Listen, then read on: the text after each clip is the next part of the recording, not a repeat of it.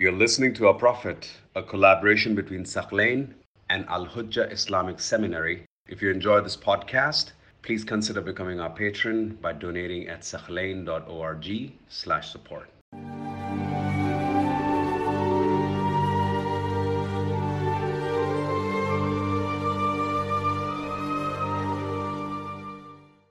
Now, while the Prophet was on his way to Hudaybiyah, a miracle happened. It has been reported that on their way, the Prophet had a jug of water and he was doing wudu from the water in this jug. His companions came to him. They told him, Ya Rasulullah, we don't have any water to drink or do wudu from. We ran out of water. So they're telling him the only water available right now is the water in your jug. We don't have any water. So the report states that the Prophet sallallahu Alaihi wa placed his blessed hands in the jug and the water started to overflow between his fingers like a small spring. Allahumma salli ala Muhammad wa ala Muhammad. Jabir says, We drank water, we did wudu. And if we were 100,000 people that day, it would have been sufficient for us. That's how much water came from the jug of the Prophet through his blessed hands. And Jabir says our numbers were only 1,500. But the water was sufficient for 100,000 people. Now, one thing to note about the prophetic miracles is that there is a reason why a miracle happens. A miracle never randomly happens. It's serving a purpose. Miracles are needed to support religion when it's being threatened. This was a critical moment in the history of the Prophet. Many people were doubting his decision to go to Mecca. Many were saying this is not a wise de- decision. There were no indications that Quraysh would allow the Muslims to enter Mecca. Muslims were not sure why the Prophet asked them to go. Why would you do that? There was confusion, there was doubt. This miracle came to strengthen the hearts of the believers and assure them that the Prophet was acting on the instructions of Allah subhanahu wa ta'ala. The Prophet knew that the Meccans are not going to let them enter Mecca, but he didn't inform the Muslims, by the way. The Prophet told them, I saw a dream. We're going to enter Masjid al Haram. Let's go for Umrah. They concluded that it was going to be in that journey. The Prophet didn't say anything, he kept silent about it.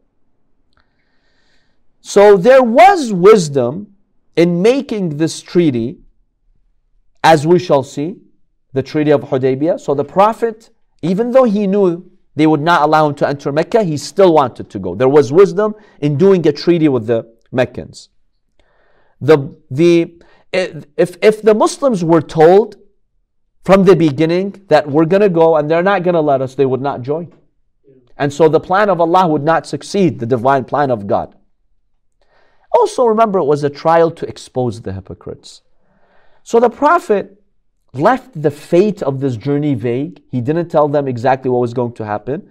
But Allah performed this miracle for the Prophet, so the hearts of the believers are strengthened. Sometimes you need a miracle. So, any questions about this miracle that happened with the Prophet ﷺ and the water overflowing from the jug?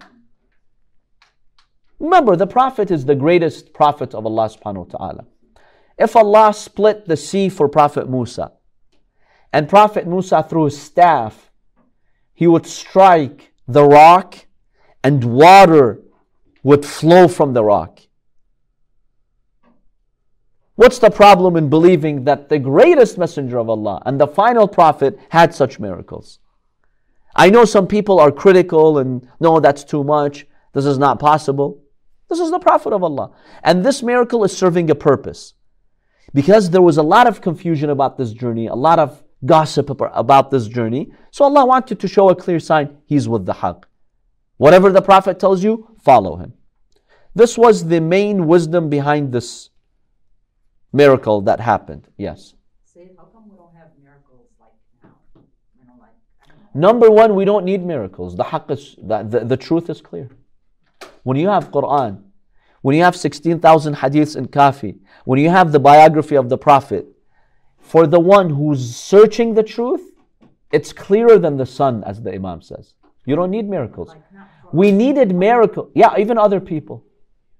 See, back then people didn't have the intellectual capacity that we have today. People didn't have access to books. People didn't have the internet. People didn't have anything. You needed miracles for people to see the truth. Today, everything is available in any language that you want. So the truth is there. You don't need a, a grand scale miracle. Miracles come only when religion is threatened, meaning the survival of religion is threatened.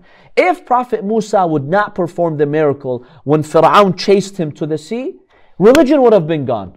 If Musa and his people would have been killed, that's it. Religion would have been gone. So Allah has to step in and perform a miracle.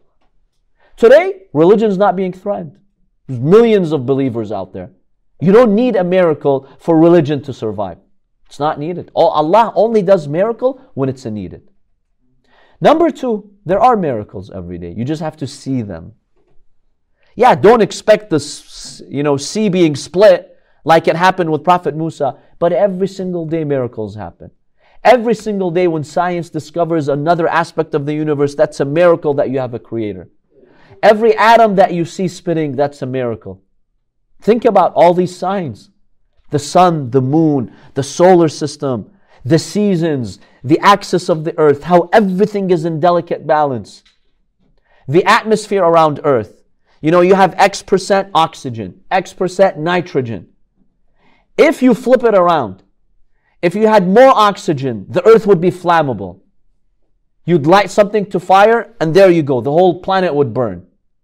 Why do we have these exact percentages? Isn't that a miracle? That is a miracle. We are surrounded with miracles every single day. But we have to open our hearts to see these miracles. The Quran is also a miracle. Those who want a miracle, here. Come study the Quran, study the content, the eloquence, the balagha, the literary tools, the, the grammatical structure, the power of the Quran, the historical analysis. Study it, you'll see the miracle. If I haven't studied the Quran to see the miracle, it's my problem, not Allah's problem. Allah says, here's the miracle. Study it and you'll see the miracle. It's truly fascinating. Even the shortest of surahs in the Quran, they serve as a powerful miracle. Even the shortest of surahs. Which is, we've examined maybe this in the Islamic beliefs course. Which is the, the shortest surah in the Quran? Surah Al Kawthar. Assalamu alaikum. It is the shortest surah. Some people wonder, it's just 10 words. Seriously, where's the miracle in it? I want to see the miracle. Doesn't the Holy Quran say, produce one chapter like this if you can, challenging the pagans? Where is the miracle in such a short chapter? Bismillah ar-Rahman ar-Rahim, Inna a'tainaka al-kawthar, fasalli li rabbika wanhar, inna shani'aka wal abtar. Where's the miracle? In two minutes, very briefly, I'll share with you some aspects of its miraculous nature. Just for you to know, to answer your question, we do have miracles. Even the small chapter, we have miracles. What happened is, the Prophet had a son from Khadijah. Either his name was Al Qasim or Abdullah or Al Tahir, different names and titles for that son. He died. So one day the Prophet was entering Masjid al Haram. Al As ibn Wa'il, one of those pagans, he spoke to the Prophet, he said a few things. Then he went to his people, the pagans. They told him, Who were you speaking to? Instead of saying Muhammad, what did he say? He said Al Abtar. And what does Al Abtar mean? The one who's cut off, meaning there is no barakah in his progeny. Let's put it that way. Either the one who has no progeny or the one who doesn't have a good progeny. Meaning the one who doesn't have children to carry his legacy a son to carry his legacy. But the word abtar is an insult, like that cut off person, that failure. If I want to say that, that failure, the Prophet was deeply hurt. How does Allah step in to address this situation? See what Allah does in 10 words, my dear brothers and sisters. Every single word in Surah Al Kawthar is so powerful, it's addressing a dimension.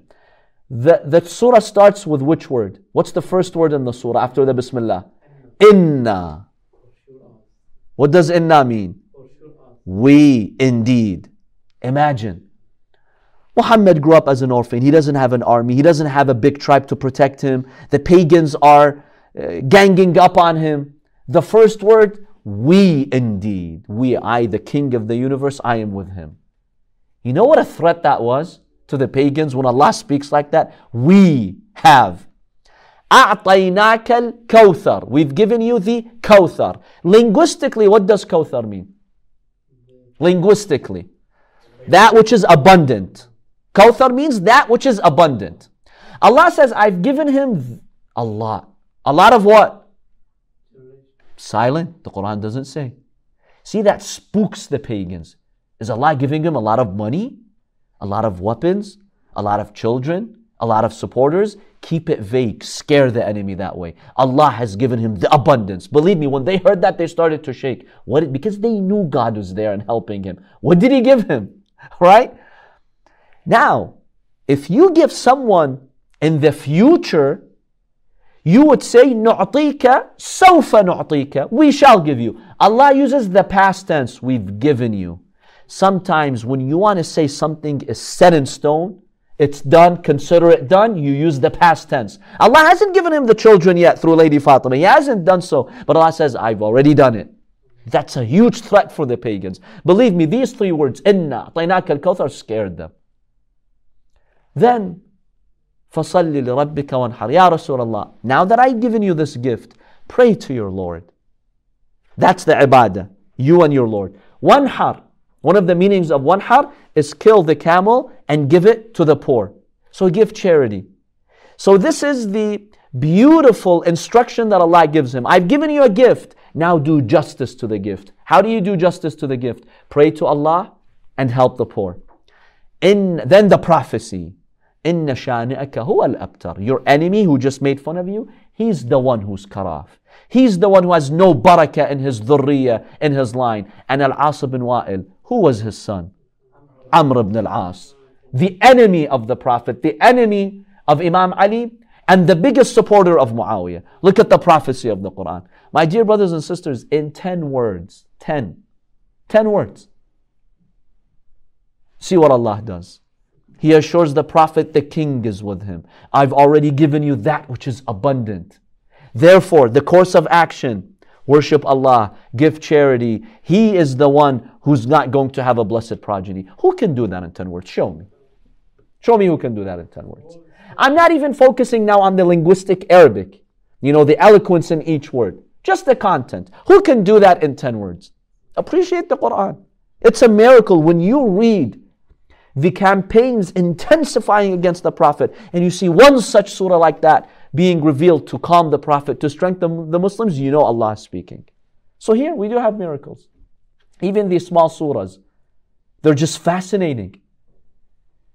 You know, even the way some surahs sound, it's just fascinating. Such as, you know, uh, one of the most fascinating parts is Surah Al Muddathir, where Allah subhanahu wa ta'ala speaks so powerfully. I would like to share with you just to show you even how the sounding of the verses is just fascinating.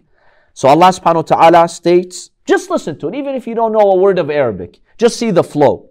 So Surah Al-Muddathir, starting from verse 18. إنه فكر وقدر فقتل كيف قدر ثم قتل كيف قدر ثم نظر ثم عبس وبسر ثم أدبر واستكبر فقال إن هذا سحر يؤثر إن هذا إلا قول البشر سأصليه سقر وما أدراك ما سقر لا تبقي ولا تذر لواحة للبشر عليها تسعة عشر You see that? And then كلا والقمر والليل إذ أدبر والصبح إذا أسفر إنها لإحدى الكبر نذيرا للبشر Powerful words. If you know Arabic, my dear brothers and sisters, believe me, you'll fly in the heavens just reading this. It's powerful. I mean, it's amazing. So these are, we do have these miracles. Those who, I'm answering the question, you know, because I just mentioned one of the miracles of the Prophet on his way to Hudaybiyah. So the question was, how come we don't have any miracles in our era? In any case, this amazing miracle happened, and that was to strengthen the hearts because there was a lot of confusion about this journey. Why would you go to Mecca when you know they're not going to welcome you?